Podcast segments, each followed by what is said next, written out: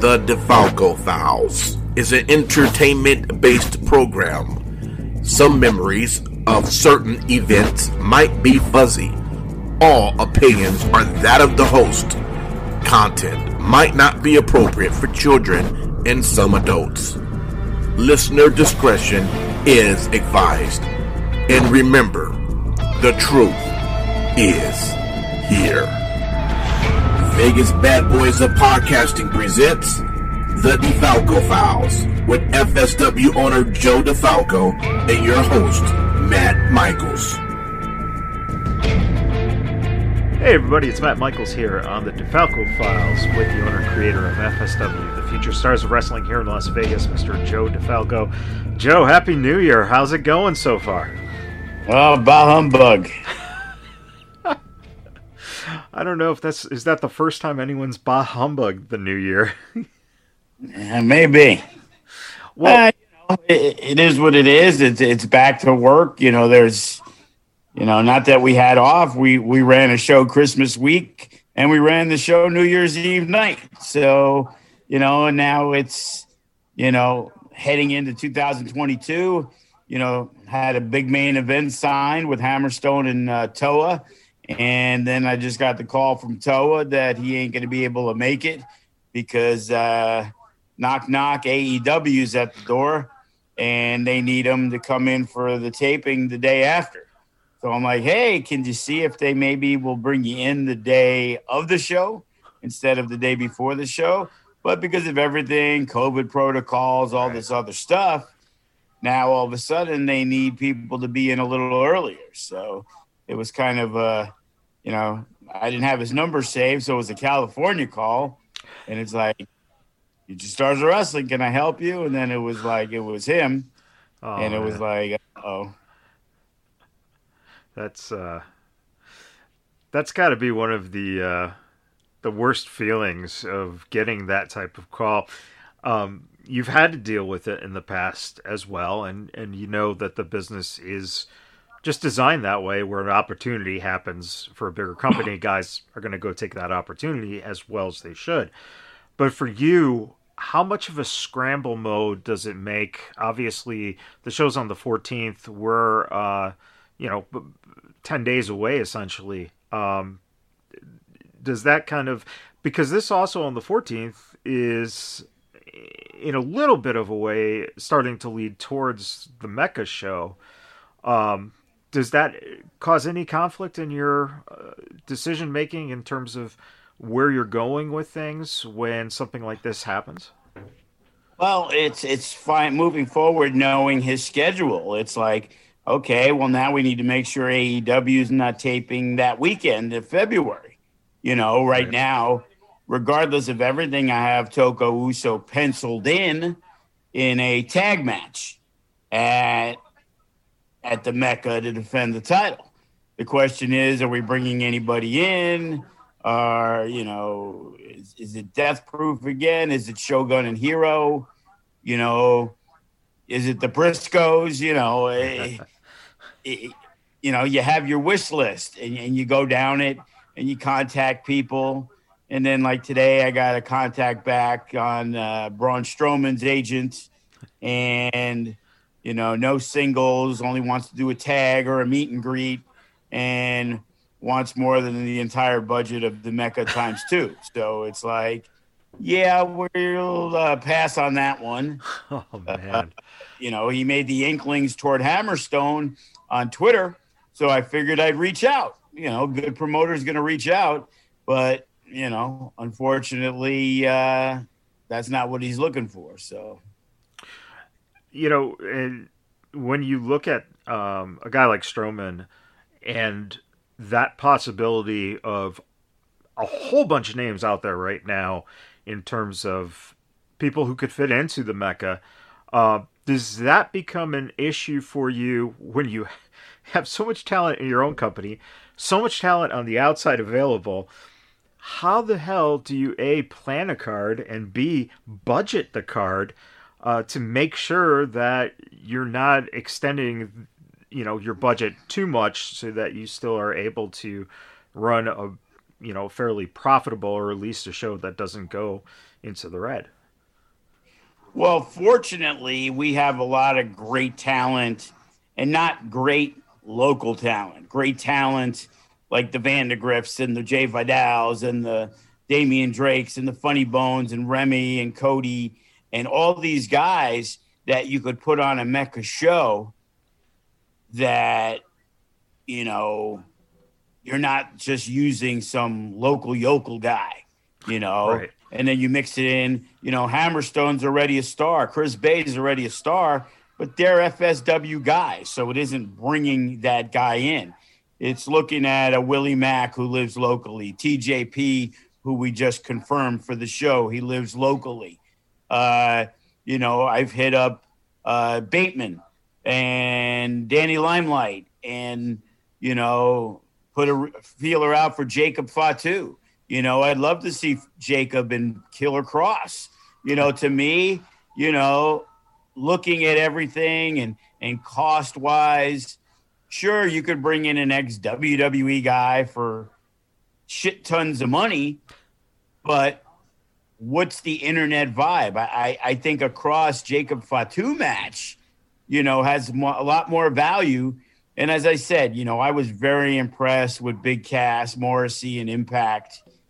And, you know, we talked about maybe doing something in Atlantic City. And being an East Coast guy, I think Kross and a Morrissey in Atlantic City would be a much bigger draw than them in Vegas. Sure. Same thing Matt Cardona. You know, he's got that East Coast love going on.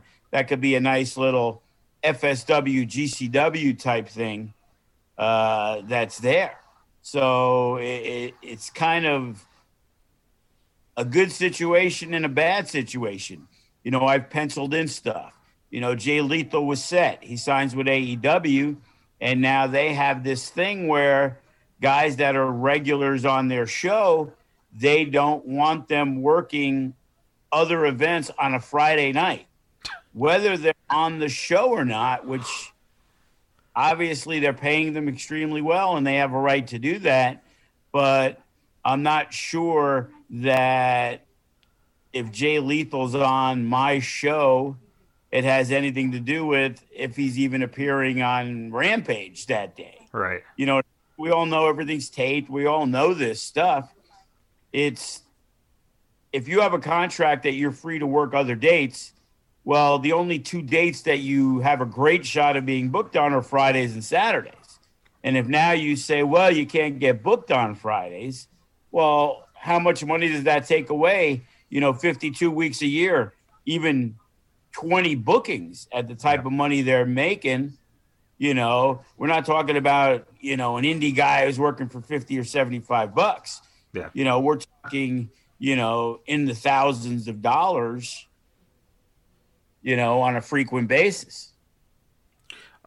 Do you do you know if um oh a guy like Jay Lethal having his reputation and his uh you know um, experience the contract that he would sign as opposed to someone like uh, a Joey Janela or, or Sonny Kiss are those guys have you found out if those guys are more flexible in terms of their availability or because you, you brought up a good point and that is even if they don't appear on tv they're still engaging them to be at tv and i just wonder if that goes down the line to you know guys who might not get any exposure on the shows per se if they're able to do weekend bookings well, we have KC Navarro booked, for example, on the Mecca.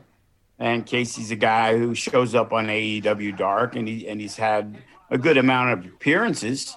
Uh, as of right now, Brian Cage is booked for the Mecca, and he hasn't been utilized. I think once in the last four months he's been out there yeah. for the. Teams. So I think it's more the regular guys, but everybody has a different contract. When they signed early on, a guy like Jungle Boy wasn't allowed to work anywhere else. Right. While Jon Moxley could do whatever he wants to do. Yeah. That's an interesting dynamic and and it's cool to see how you're going to fill out that card. Um, but we just had a great show on New Year's Eve. Um, one hell of an entertaining show. Um, let's just start with that first match. Jai Vidal finally gets some gold at FSW. Uh, you know, it's just it's just so cool to see how he's grown. Uh, the match with Bey was very solid, and it seems like that is um, a match that if people watch that now, we're going to potentially see those two down the line on a big show like Impact or AEW, potentially going against each other again. Did you think the match came off exactly how you intended it to? And uh, what did you think about uh, the performance that both guys put in? Uh, was it up to the standards that you thought it was going to be in terms of Jai getting the title? Well, the funny thing is that on the sheet, you know, that we have, we didn't say who was going to win the match. Yeah. And when Chris Bey won his first title in FSW with Nino Black and they won the tag belts, I don't remember this, but they both seem to say that it was true that nobody told them they were winning the belt. So they hit the move where they were supposed to kick out the Whirlwind gentleman, whether it was Remy or Jack, I don't remember, but they didn't.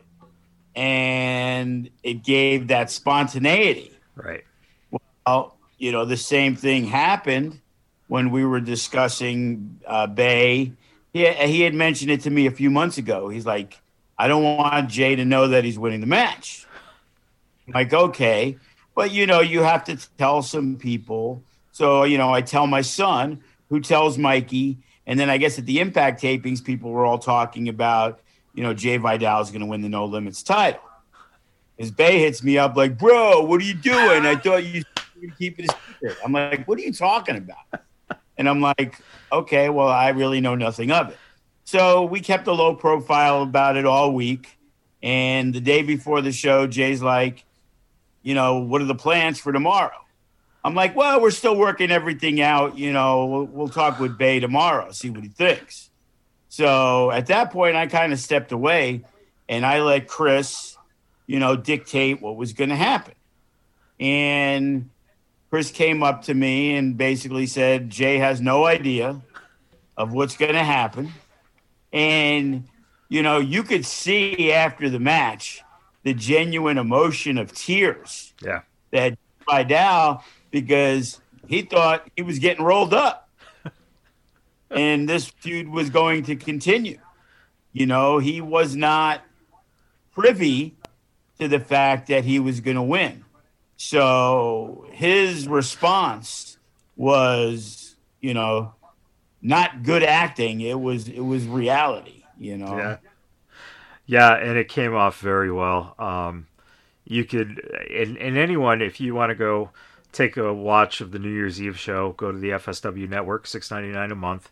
Um, you could just see on on the screen just his, like you said, just that pure emotion just coming through. Um, and then on top of that, you had Jake being the uh, the color commentator for the Iron Man match, and I think the uh, match before that as well. So Jai put in some good work uh, on New Year's Eve. Yes, he did. You know, I really did not want to fly solo on a 60 minute Iron Man match.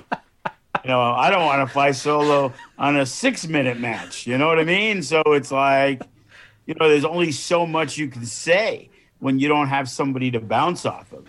Yeah. So, you know, I know Bey had other ideas of what he was going to do with his night. So I know he wasn't sticking around till midnight, which, you know, I would have had him do it. You know, I could have had Cody do it, but it was like, you know what? Let's get the No Limits champion in there. You know, Vandagriff and Damian Drake are two guys that you know, Jai Vidal is probably going to wrestle a lot of matches with or against, you know, for a long time coming. Yeah, and he knows them very well because of the, all the training that the guys have done together. Um, and I thought it was a, a, brush, a breath of fresh air uh, to hear his take on things. And you guys played off each other very well. Uh, the same with uh, Ricky. Ricky Tenacious has been doing a fabulous job in learning how to commentate. Um, and again, another guy who pulled double duty, um, being involved in the uh, the three man or six man tag match. Um, speaking of that tag match, did that come off how you wanted it to? With uh, you know Brett the Threat getting a chance to uh, attack Bodie in front of Bodie's mom. That I thought was really brilliant. yeah, I wish I could, uh, you know, take credit for that, but you know, that was on Brett. You know, he, he's a little hot headed at times. And, you know, even though Bodie didn't get the pin, you know, he was the one who was around after the match, hugging his mom. It's New Year's Eve. You know, nice little moment that we can have. And then all of a sudden, you know, Brett hit him that I thought he was going to slam into his mom and knock her down. And I was like, oh boy, here comes a lawsuit. You know, she smacks her head against the back of the railing of the bleachers or something. Like, what the fuck are you doing? You know. Oh, but it was it was great. It was it was uh, thank God nothing physically happened to her, but um, just just a wonderful moment that I truly, honestly, got to say I did not see that coming, um, and it was it was fun, uh, and I'm sure those two are going to have a, a little bit of uh, a showdown over the next uh, few months, which is exciting because you talk about two, you know, Bodie being as young as he is and Brett being as mature as he is for, you know, being uh, as new to the business as he is. It's just nice magic seeing those two kind of cross paths. Um, so the uh, the Iron Man match uh, what what were your feelings on the match? Because I thought that the story that was told was really fluid. It did not, and this this might be credit of you and Jai. This might be credit of how they laid out the match, but it did not feel like it was tedious watching the match. I think I even was surprised that it, it felt like I only watched a 20 minute match. It was really good. Yeah, that, that that was the one thing that really did surprise me that it was like, okay, we're 15, 20 minutes in and they got off to a slow pace. And, you know, which is understandable. They're going 60 minutes. But the time kind of just flowed through, you know? It was like, oh shit, we're like 30 minutes in already.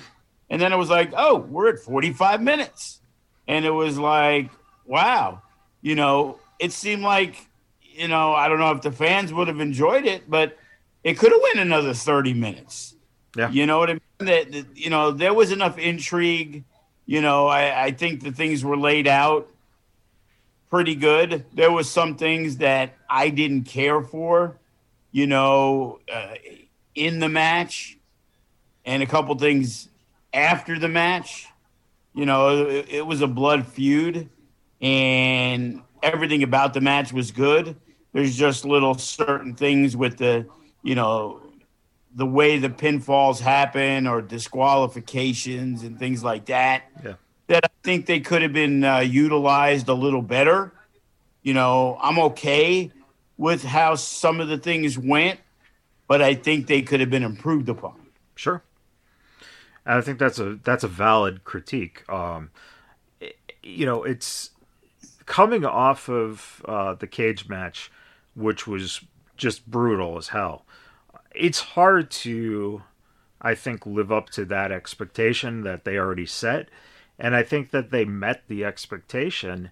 Um, and like you said, just for maybe tweaks here and there, um, it really was a good a good showing. And I think that in the end, you know, I knew that there were talks of Matt, uh, you know, kind of seeing where he's going from here as he's getting booked more and more. So it was really nice to see them get their chance to do something that a lot of the guys don't get to do. Was who was the um, the guiding force on laying out the match? Was it uh, did they go to Sinn with that, or uh, was it Remy and Cody? Who, who helped them formulate it? I think the majority of the stuff was formulated by themselves. You know, I know they were working with Sin, and they've worked with Sinn a lot recently. So I'm going to say he had a hand in it. And Matt actually did, you know, during training, you know, a 60 minute match with Sinn Bodhi. So, you know, they kind of put together the ideas. Then they came to me and I kind of told them you know, the way I wanted it structured, you know, and, and they kind of changed it a little, you know, I'm not going to, I'm not going to bitch about it. You know, it, it, as I always say, if it gets to the point where the way I want it to be, those little twerks and, and tweaks in between, you know, doesn't bother me at all. You know, they have to feel the match. You know, they're the only two guys on the roster that could have had that match at that time that the fans would have cared about. Yeah. It's possible Jai Vidal and Gregory Sharp could have had that match, but I'm not positive just based on the dynamic of them two, right. where it's more of Sharp trying to kill Jai Vidal. You, you know what I mean? Yeah. And even though it became maybe one of the best feuds of the year, Matt and Brett and Damian Drake were, you know, best friends. They were tag champs. This all came out of the blue. And in reality, you know, we put this together in about three months. Yeah. You know, that it became one of the biggest feuds of the year, yet they were tag team partners up until, you know, June, August. Yeah. You know, anniversary show, you know, TJ worked Matt Vandagriff. And at the August show at Diversion, Damian Drake just came back. Right. So it was after that when they had the match. So I guess that was in September. Yeah. That the unguided wrestled Death Proof. So October, November, end of December. So within three months, we we got the turn from Matt Vandagriff and a steel cage match, and a 60 minute Iron Man match. Yeah. so we sure got a lot of mileage out of that feud in an amazingly short time. And you got to give those guys all the credit in the world because usually, especially with me, I like to build things and stretch it out. You know, on the other hand, look at Ice Williams and Chris Bey. Right. You know, that was a year in the making till we got to the steel cage match, you know? When you uh, when you look at something like that, steel cage matches versus an Iron Man match, um, what is the the logic behind making sure that, um, let's say the Iron Man match wasn't done before the steel cage match? Um, how do you put a value on these gimmick type matches so that they're not basically eliminating each other? So, you know, fans aren't basically going, well, we already saw them do an Iron Man match. Why do we need to see them in a cage?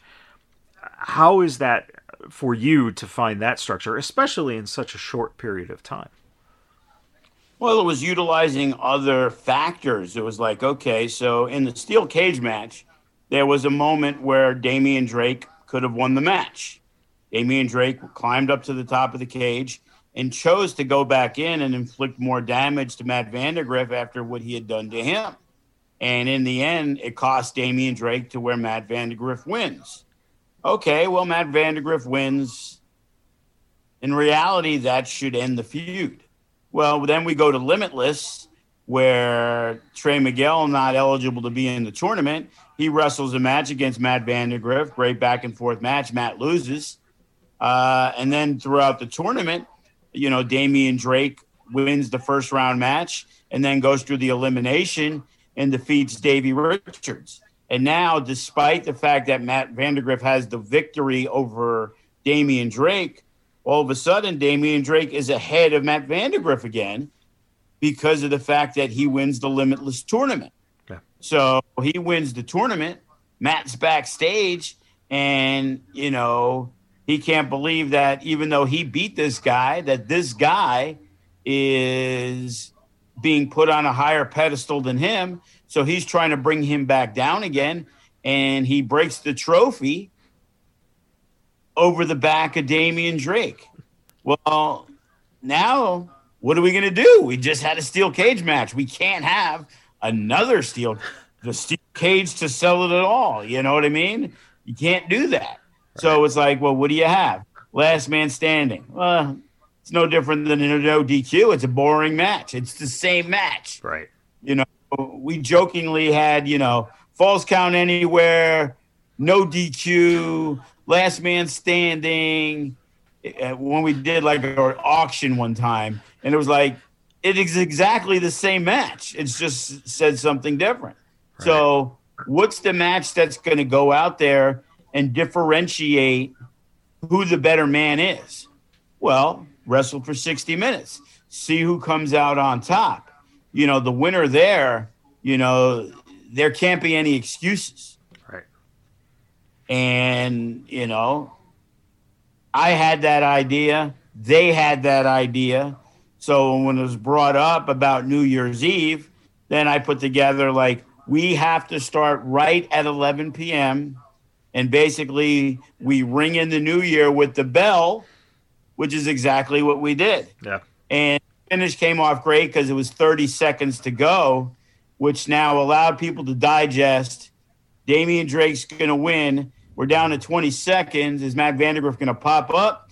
No. And then we were able to do the countdown from 10 to 0, and it was Happy New Year. Yeah. And, and you know, it was a great way to not only end the night, but to end the 2021 year for FSW, you know? And it's like, I wish, of course, that we had more fans there. You know, we had a decent crowd, but there's a lot of the regulars who chose not to go out that late, chose to go other places. You know, it's New Year's Eve. Yeah. You know, we normally have, you know, a few things to compete with when it comes to the Vegas nightlife. But, you know, New Year's Eve is the biggest year in Las Vegas that, as much as they love FSW, a lot of them are going to choose to maybe watch it later on the network. Yeah. Oh, and speaking, I'm glad you said that. And one of the things I was really excited to see is when I logged on to start watching, um, there were over, I think at that point at the beginning of the show, over like 150 uh, viewers watching, um, which was, you know, impressive to see on, like you said, a New Year's Eve. You had eyes that were tuning in to see it. How does that make you feel when you see that uh, the reception of SF, FSW is now growing to that bigger base? Um, does that make you a little more confident to think that when you run something in the East Coast, that you're going to be able to not start at point zero, but start at, you know, a decent a, potential of a decent amount of fans showing up for a show just because of the exposure you're getting on the internet. Well, that's interesting that you say because I was always curious like how many people were actually watching from the network.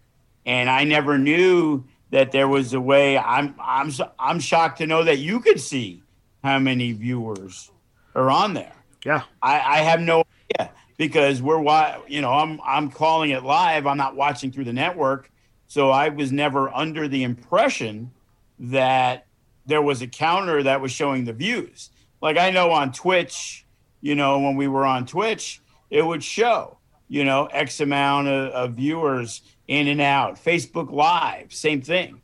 But on the network, I had no knowledge of that. And I'm guessing I'm going to have to hit up Ben and say, hey, you know, what are some of these numbers? Because when we look back at it, we, we get a edited down version of last night's show. Right. And then we go to watch it. So it doesn't show any of that information. You know, it, it's great to know. You know, the fact of the matter is we started the show at 12:30 a.m. East Coast time. Right. So readers and our East Coast fans that want to tune in, they didn't miss out on New Year's. Yeah. You know, they got to watch it live. And eh, if you saw on the Twitter, you know, besides having, you know, the effect that Chris Bey's on the show, there was a lot of people that were intrigued about a Iron Man match. Yeah. You know, they're far and few in between. You know, we've done one Iron Man match before this in 12 years. Yeah. And that was only a 30 minute Iron Man match. And that was Bryce Harrison and Jack Manley that came across awesome. You know, and it led to the creation of the following with uh, Jacob Austin Young turning on Jack Manley. And since then, we've never felt that there was anything out there that would fit perfectly in the concept of an Ironman match. Because you also got to remember, you know, you're taking an hour out of a show. Yeah. Like, like legit hour and 10 minutes on a two hour show devoted to just one thing. And, you know, a lot of times we talk about, you know, people watching things and their attention span and, you know, people tuning out I'll be the first to admit I, you know, I was out uh, Saturday. I forgot about day one. Uh, Mark, the guy I do the uh, radio show with on KDWN 720 every Sunday at 8 a.m., he was talking about something about Ridge Holland uh, getting the Cena nasal treatment. And then it was like, okay, well, I don't even know what he's talking about. So instead of continuing to do things, I came home, I turned on the Peacock thing, and then saw Brock Lesnar's now in the main event. And it was like, oh. So, as I said on the radio show, not only did Roman Reigns work everybody with the leukemia, now he's working everybody with the COVID. That way, Brock Lesnar could go over there and win the title.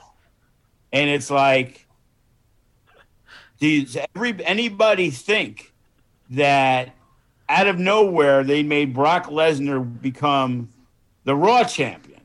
Yeah.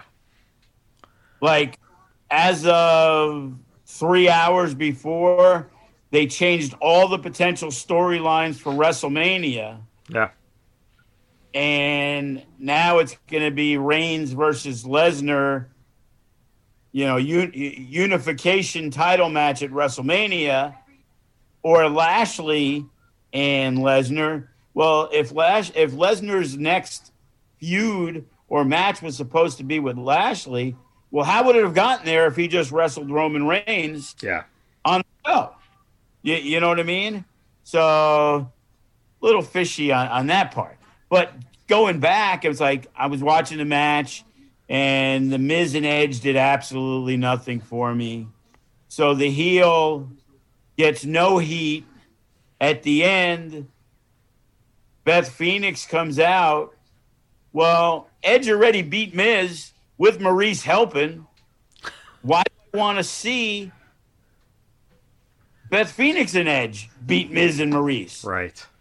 Have had Maryse cost Edge the match and let the Miz win which then brings out Beth Phoenix.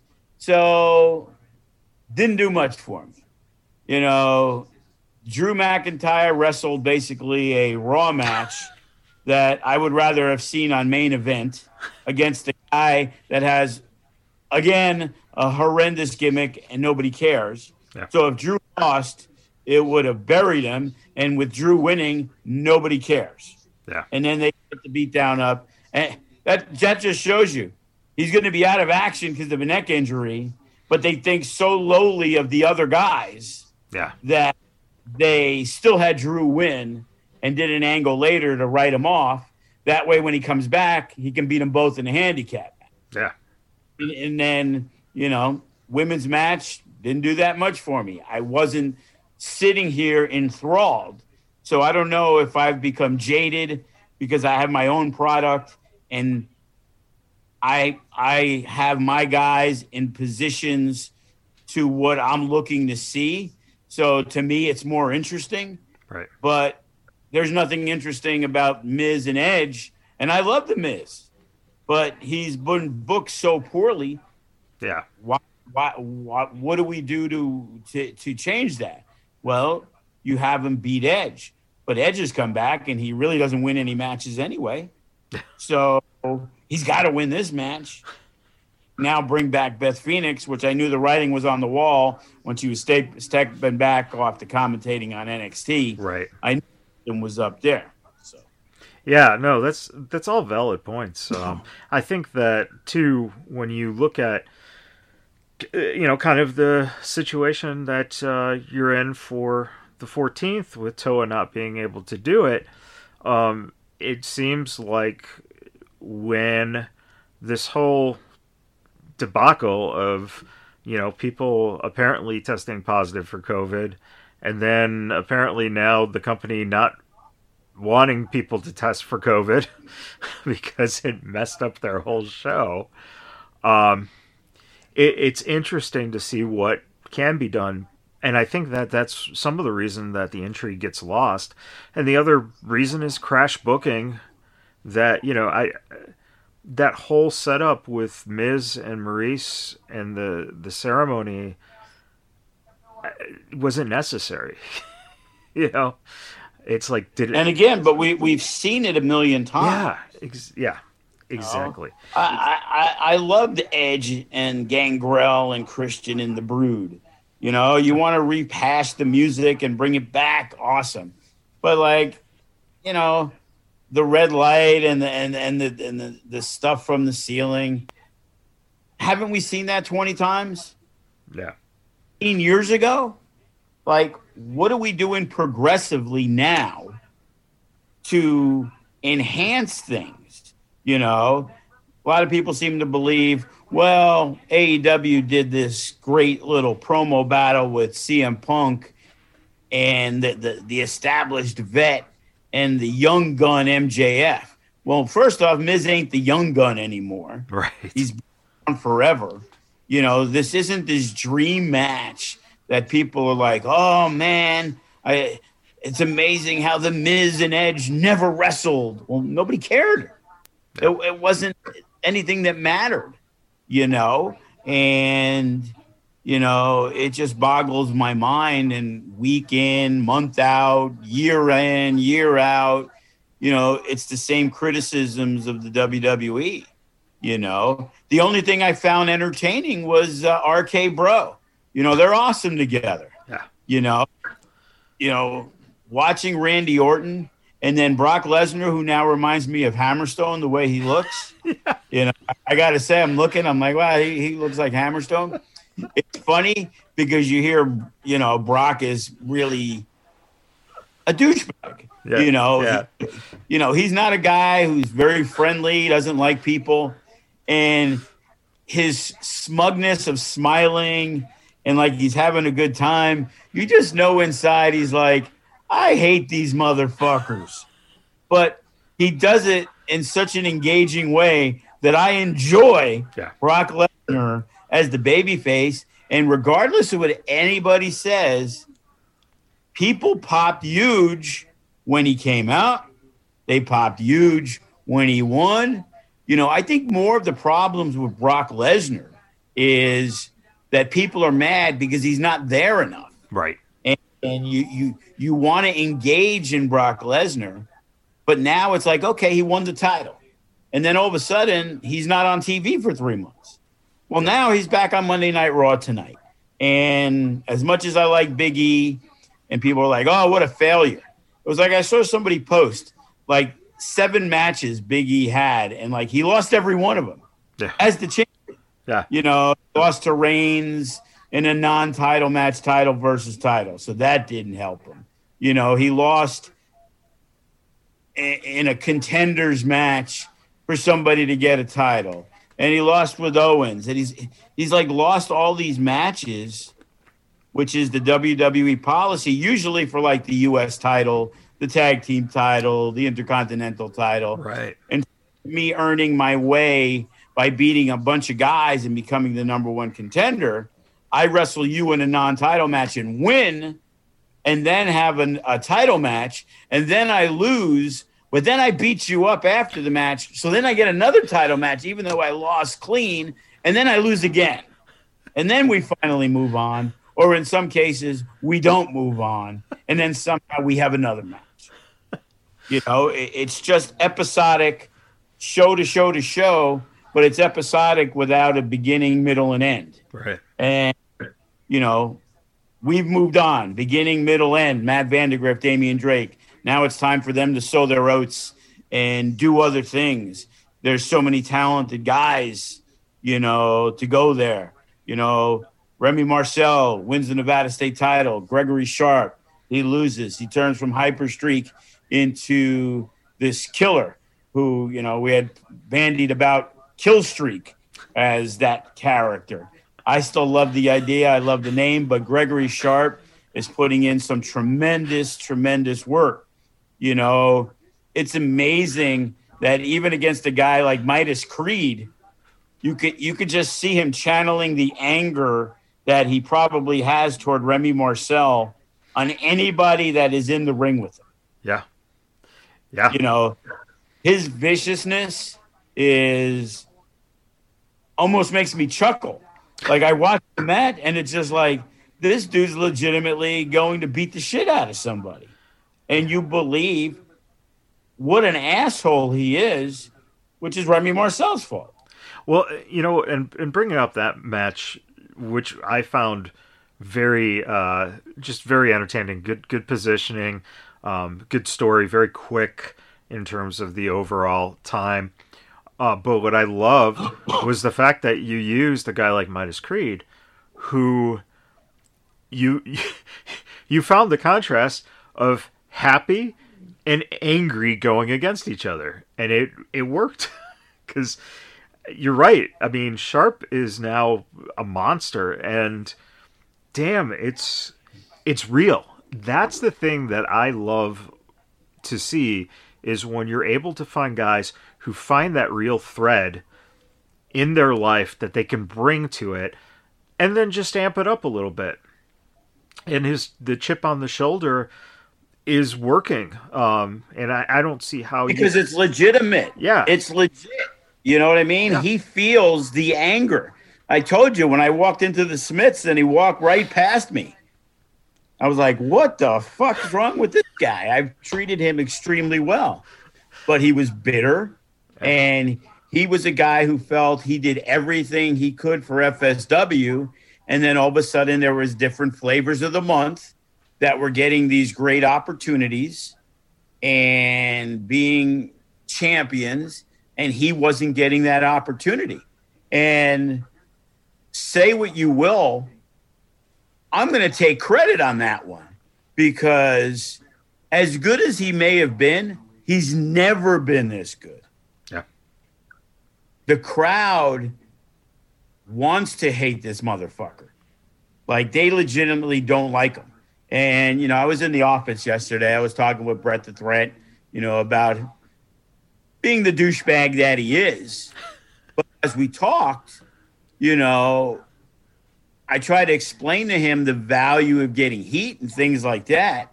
But you can't be stupid. You know, it's kind of like with the Suavecitos, and I, I joke about them all the time.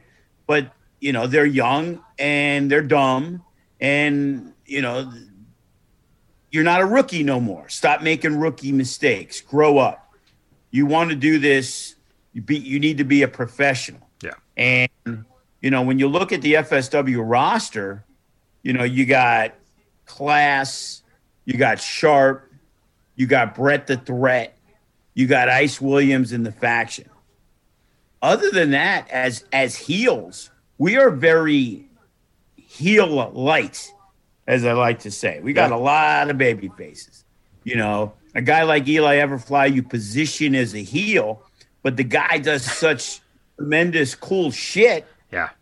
What does he do that makes you not like him other than wrestling a baby face you might like?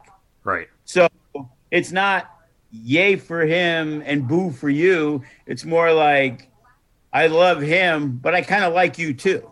Yeah. You, you, know what I mean? So when Jai Vidal wrestles and Eli Everfly, people are going to respond because they're going to see really cool shit.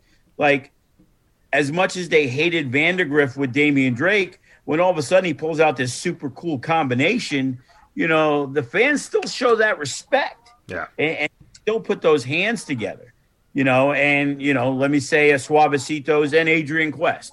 They're another, but other than that, you know, Ricky's a guy who was most hated last year, but because he's become entertaining, he's a guy you love to hate. Yeah. You know, well, being a heel, you want to hate to hate.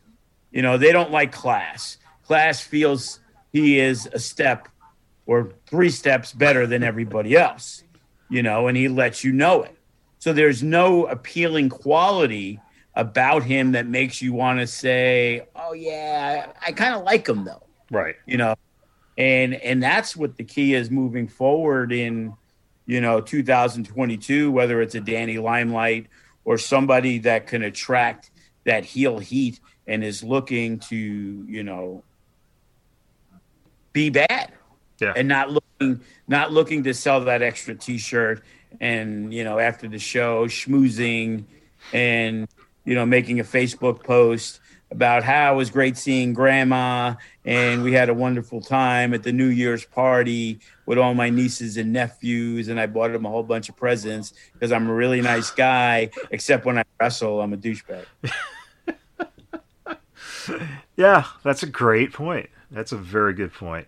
And I think that's something that uh you know, it's funny you said you're talking to Brett the Threat about it and I think that that's the one guy that comes to mind in terms of he's so absorbing of the idea of sticking with it and feeding into that character um, that it, it bleeds over into his social media. And I think that's something that, you know, Jordynne Grace, I think it was last year, you know, had a big controversy because she was basically saying, well, you know, the, the character is one thing, but I'm this person and this is my social media. It's me.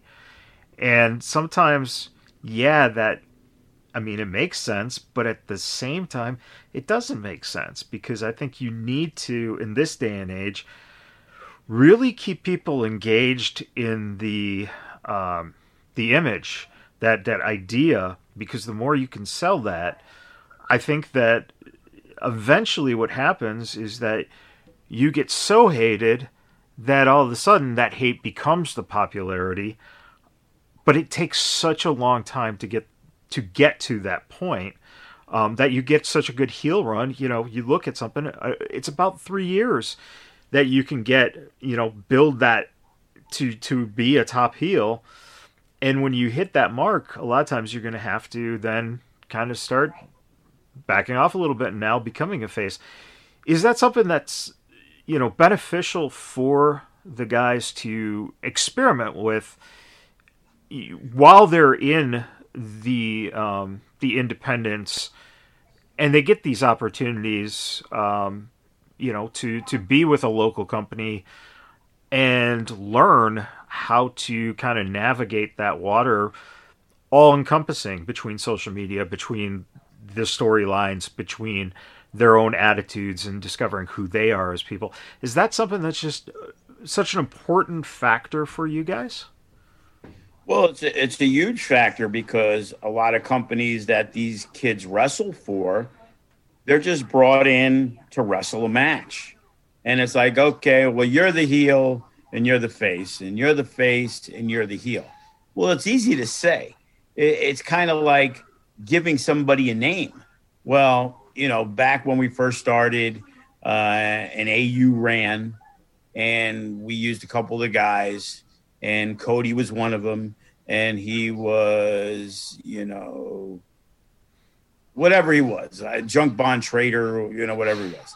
Nick the Tucker Trucker, Nick the Truck Tucker, and it was like the guy's wearing like you know leather pants coming out to Pantera, and I'm like, well, why are you Nick the tr- Trucker Tucker? Like, why are you wearing a plaid shirt and you know a, a you know a baseball cap, you know blue jeans, Right. whatever? Well, you know that was uh, with the the guy who ran the company. He gave me the name. And it's like, well, there's a difference between giving you a name and taking the character. Right. You made the character, so you just had a name that meant absolutely nothing. So, you know, initially the Suavecitos weren't the Suavecitos when they first came out.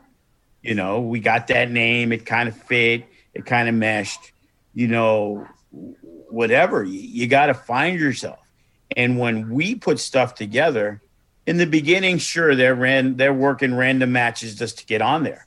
But as we tried to build them up, we're trying to get them to, you know, experiment and come up with ideas for characters. Like Sugar Brown initially was, as I like to say, MVP light. You know, he was Tommy Danger, and he would throw a football to himself. And that was the extent of his character until me, Remy, and Sugar Brown kind of bandied about the idea. They had the idea of the amateur boxer. I had the idea of, oh, ex Golden Gloves champion and this, that, and the other thing. And anybody who watches Sugar Brown automatically believes he does have an amateur boxing background. He comes in, bobbing and weaving. You know, it looks like he knows what he's doing Yeah. because he made that character himself and he became an extension of that character. And all of that takes time. You know, all these guys think they should be champion, they're all ready, except three years after the fact, when they are a champion, realize that they were nowhere near ready Right. when they thought they were. And they have to grow into themselves and they have to get better. And just because you're a rookie and you have a great match doesn't mean that the next time out you're not going to have a shit fest. You know, the best of them have shit fests. Yep. You know, but if guys have one big match, they they they think they're, you know, they're the next John Cena. You know. And it takes a lot of those matches Yeah. where you you know see things yeah you know we saw immediately chris bey yeah this guy's gonna be really good but chris bey didn't walk in and five months later he was our champion it Right. took him time it took him walking in and getting a match with funny bone and getting obliterated in like 45 seconds i don't even, even know if it was a match i don't know if he just came out but i just remember he beat the fuck out of chris bey that was chris bey's welcome welcome to professional wrestling kid Yeah. but then on the other hand, you got a guy like Kevin Kross, who you look at him, what are you going to do? Have him get beat up by Kid Vegas?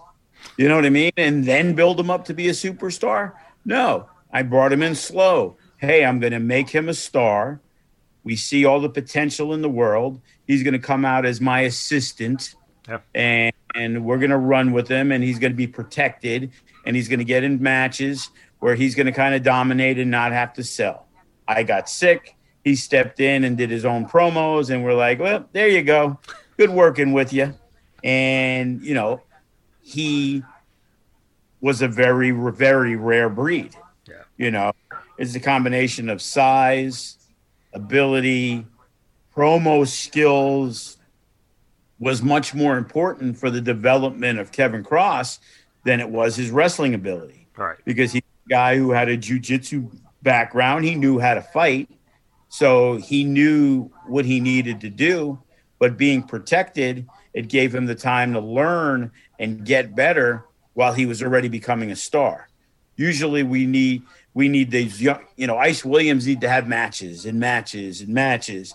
And it's like, okay, now's the time to pull the trigger. Right. Damian, now's the time. Matt Vandagriff, now's the time.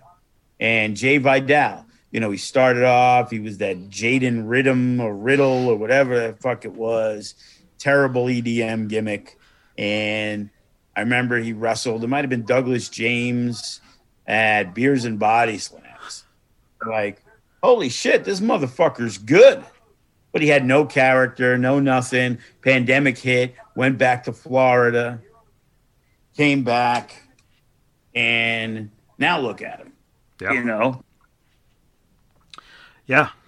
He's the star. And but it took that time, it took that year plus for him to do stuff, you know? Right. Yeah, and and it also goes to show too. I think that um, you know all the guys that you just mentioned. One of the things that I think is unbelievably imperative and can tell why these guys are going to continue to be successful, and that is every single one of those guys has transformed their bodies from kids who were learning wrestling to becoming professional wrestlers. All of them now are starting to look like real grown ass men who are, you know, who could beat the shit out of you. And I think that that sometimes gets lost in, you know, in a lot of that um, ideas that, yeah, you can do cool moves and stuff, but do I believe that you're a professional wrestler? Um, again, the uh, the airport test. You know, I think if Jai Vidal walks through the airport now, people start turning heads, going, "Wait, who the hell is that guy?" I, sh- I should know that. And, and Jai, Vid- Jai Vidal is not large in frame, right. but his arms are humongous. Yes. You know, how this guy works out. What is it to be? Who knows? You know what I mean? Yeah. But, you know, a couple of guys I saw, like Nino Black, his arms are humongous. Yeah. You know, from, you know, he was always a little chunky. He's gotten himself in really good shape. Shogun. Holy crap. Shogun's transformation from, you know, being a, a, a bigger frame to now just, it's like, holy shit. It, I mean, it it's really impressive that these guys who we constantly talk about one of the main factors has been feeding into it is that they've really grown into those bodies. I mean, Hammerstone's one of the best examples. You look at him, it's it's unbelievable when he posts pictures from, you know, 5 6 years ago compared to now. It's amazing. Yeah, uh, you know, no doubt about it. You know, it's funny. We always talked about Hammerstone. Oh yeah, he's in really good shape. It was like with Brian Cage. It's like you look at them now compared to what they were, and it's totally a different story. Yeah. You know? Um, as we uh, wrap up here, um, we're heading into, of course, the new year. Is um, uh, the January 14th show, is that starting to shape up in your mind? Is there, uh, obviously, now you're looking for uh, a replacement to, to face Hammerstone. But outside of that match, do you have any other ideas what's going into that card, which is coming up fairly soon? Well, yeah, you know, uh, we plan on Remy Marcel being there to defend the Nevada state title. Uh, Shogun and Hero, Cody, you know, Jai Vidal will be there. Damian Drake will be there. You know, the question is, who is Jai Vidal's first title defense going to be yeah. against? You know, a match I wanted to do in the Limitless tournament was JAI versus JAY. So, you know, that could be the match yeah. for Jai Vidal. You know, another option that I'm putting together in my mind is a four way number one contenders match for the No Limits title, where you guys got, you know, there's guys like Damian Drake that should be involved in that.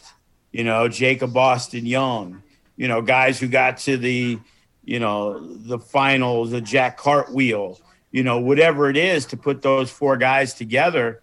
And then, you know, it's possible at the Mecca, you know, Jai Vidal defends, you know, against one of them, you know, but again, it's still putting stuff together to see, you know, what the best options are. Yeah. You know, we're going to have a lot of our main guys there, that's for sure. And over the next couple days, it's going to, you know, it, it's putting those pieces to the puzzle. You know, it's like, you know, Graves will be there, you know, but again, as I said, we're we're we're we're heel light, right? So, you know, it's talking to certain people and seeing who might be available and who we can incorporate into the show. Uh, Gregory Sharp will be there. You know, what, what what's his direction because of what happened at you know the New Year's Eve show. That now there's new things happening. The last we saw Remy Marcel, he won the title, and he wasn't on the New Year's show. So now, where's his direction? Where's Gregory Sharp's direction? Where's Damian Drake go after he defeated Jai Vidal? I mean, after he defeated Vandagriff. Where does Jai Vidal go now that he's the No Limits champion? Well, what about Ice Williams, who just lost the No Limits championship? Where's he going? All those feuds have come to an end, and now it's time to start, you know, resetting things. You know, does Ice Williams go back after Jai Vidal, or does Ice Williams have bigger fish to fry? Does he maybe go after a guy like Hammerstone or Remy Marcel and reignite a, a feud that those guys have had? Right. Yeah, it's it's definitely uh, it's it's exciting to have a uh, clean slate going into New Year like this, and and shows how important it is too when you do storylines that you have that time frame and then you wrap them up so that you can move on to something new.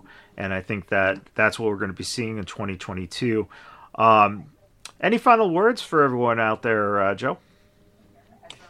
Uh, you know, we got a lot of big things planned. You know, this COVID thing is going crazy now, but it's also reminding me more and more of the flu. Well, if you're vaccinated, you know, it's extremely light. It's extremely light. Well, then let's keep things going. You know, there's only so much you can do. Yeah. If you're not going to shut the world down again, then let us live. You know what I mean? It's like, you know, if if, if you feel any issues that you're concerned with, then you stay home. Yeah. You choose not to do something. You know, but don't stop me from doing it. Don't stop the people who want to do stuff from doing it. Because again, I'll walk into a casino and everybody's masks are down because they're drinking or smoking. So, what benefit is me wearing the mask? Yeah. You know, guess what? We're wearing it. More people are vaccinated and everybody wears a mask, yet we have more cases than we ever did. So, guess what? It's an airborne virus. People are going to get it. And unfortunately, some people react to it very badly just like in a lot of things in life and a lot of issues that people have, they react to it differently. You know, people who have diabetes, some people lose their legs, lose their lose limbs. And then there's people who take their medication and th- they somehow keep it in check. And, you know, we're going to stop selling sugar. We're going to stop smoking cigarettes. You know, there's so many things in the world that aren't great for you, but people are going to choose to do them. You know, I wish I wasn't a gambler and went out yesterday. You know what I mean? It was like, you know, maybe last week I would have been happy that I went out, but I should have stayed home after I dropped the wife off yesterday. oh man, that's that is probably the truest statement that you've ever made. because it's, it's, But but I did get back to some online poker this weekend. Oh wow, nice. yeah, yeah, I hadn't played in in a long time, and I came in 14th in the first tournament I played back. I did really well, and I got bad beated on the end, so I I, can't complain. Yeah, yeah, that's uh, that's nice that uh, yeah, you haven't uh, mentioned online poker for a while. So yeah, yeah, it, it was it was more of the video poker at the uh, casinos where you know I had a good run. Not so good lately. I hate when that happens. You know, you, that the highs are great, the lows yeah. suck. So we need all that sponsor money coming in so I can, you know, afford to go back out again tomorrow. Well, uh, fans, if you want to uh, donate to the Joe DeFalco gambling fund. They can invest. They can invest for a percentage of my winning. uh, reach out to uh, FSW and uh, Joe will hook you up with the percentage certificate of. Uh, That's right. One eight hundred Joe wins, baby. Uh, with that, everyone, thank you for tuning in. Remember uh, to check out the FSW Network, six ninety nine a month, and uh, you can go back watch the New Year's show and see the upcoming uh, High Octane on January fourteenth as well. And uh, tune in to the Vegas Badboyz of Podcasting as well. And thank you guys so much, and we'll see you guys next time.